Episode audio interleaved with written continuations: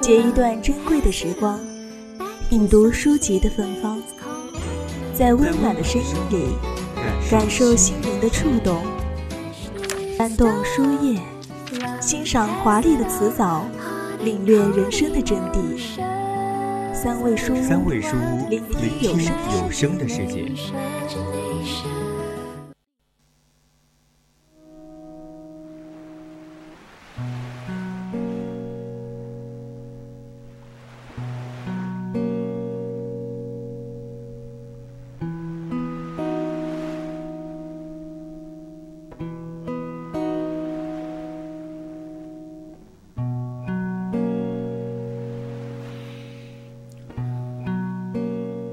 大概再也没有一本书能像那些回不去的年少时光那样，在无数个焦灼的奋战的日子里，给我莫大的鼓励。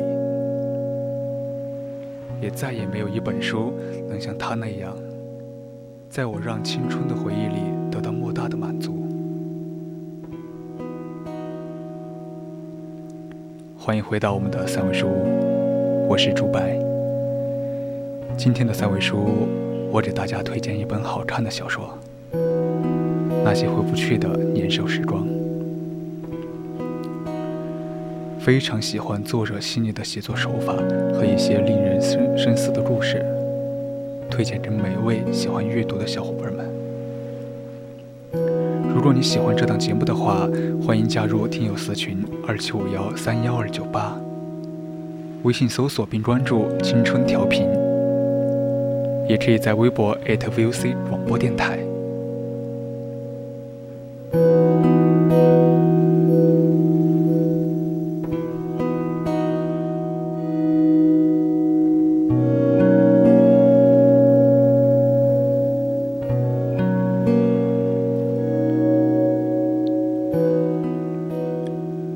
十九岁的时候，他一个人躲在他们的小学教室里。趴在罗琪琪曾坐过的位置上，为她哭泣。可他永远不知道，有一个少年为他流过泪。二十九岁的时候，他再次为罗琪琪流泪，罗琪琪可会知道呢？那段单纯又真挚的年少时光，就这样，在两个人的隐藏和骄傲下封存。彼此都放不下，却又没有勇气再说出口，也再也回不去了。如今再见彼此时，都已经不再是彼此了，所以才会无论心里有多爱、多后悔，都会装得风轻云淡。也许只有这样，这份爱才会因为遗憾而一直在。看到罗琪琪和张俊分手的那一刻，我真的非常不开心。在罗琪琪毫无道理可言的骄傲的摧残下，张俊就这样以为罗琪琪不爱他了，而选择分手。我真的讨厌罗琪琪，讨厌这个孤独而又缺乏勇气的女孩，讨厌她这么多年只甘心偷偷摸摸地遥望着张俊。不理解他为什么如此深爱着张俊，却不愿意主动去争取呢？在滑冰场里，他完全可以要求张俊陪着自己，却又假装满不在乎的去找别人来引起注意。讨厌他明明很难过，却要风轻云淡的跟同学们嬉戏打闹，面带微笑的和张俊打招呼，也看不起他所谓的傲气与执着。在张俊渴望他低声下气的时候，依然高高在上，毫不在意的样子。可是十七岁的时候，都不知道怎样具体表达语文书上的文言文，更何况是喜欢和爱情呢？在最该享受青春和喜欢的时候，选择了伪装，把很喜欢很喜欢。都藏在任何人都看不见的地方，一个人慢慢消化。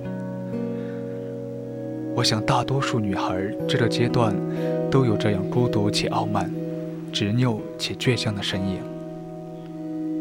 明明心底很羡慕、很喜欢、很想接近，但表面却全副武装，任谁都接近不了。也许是对是对未来有无限的期待，却又害怕前进而失去。大概是希望时间能一直停留在这里，想把这一切都留在这段时光吧。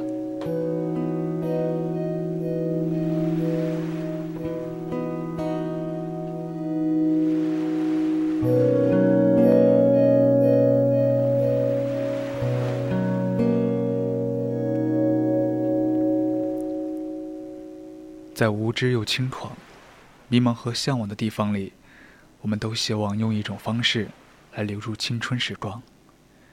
仿佛一开始，这些因为这种方式而留存下来的东西，就能置身于那段美好。但其实留下来的，都只是虚无缥缈，连空气都不如。至少空气，我还能通过呼吸感受到，而那些美好。只会让我在某个深夜想起来后，更加的空寂无声而已。罗琪琪送给张俊自己折的星星许愿瓶，还在里面写满了字。相信很多人也做过同样的傻的事情，可不同的是，张俊保留到了二十九岁。可能有的人在半路就夭折了吧。尽管很多年过去了，罗琪琪慢慢意识到了学习，也通过努力提高学习成绩。可这并没有减少他对张俊的喜欢和关注，因为喜欢，反而会让人更加渴望得到不一样的满足感，那就是喜欢的人也喜欢你。到不了的地方都是远方。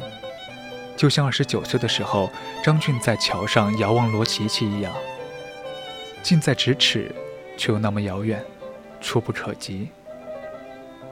如果在勇敢的时候选择放弃，再近的距离都是光年。春暖花开的季节，大学的生新生活开始了。大学，又一个演绎生活的舞台。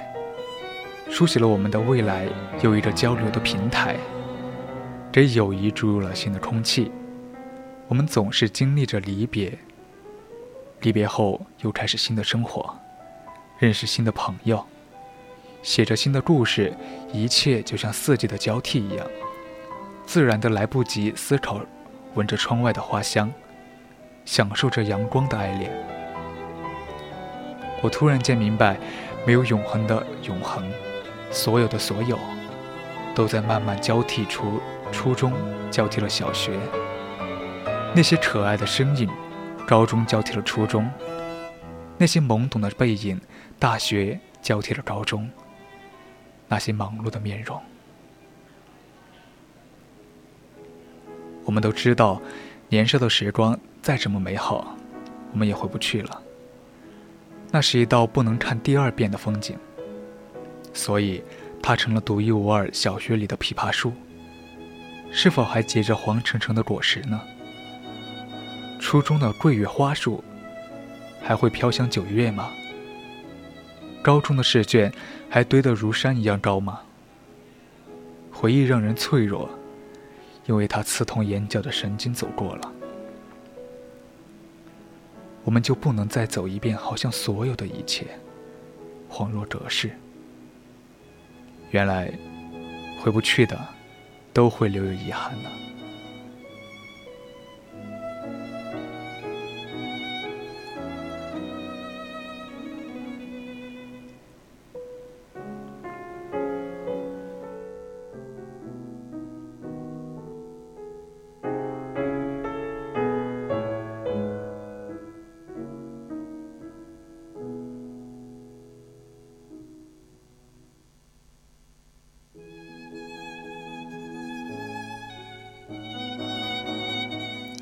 好了，今天的三味书屋就到这里了。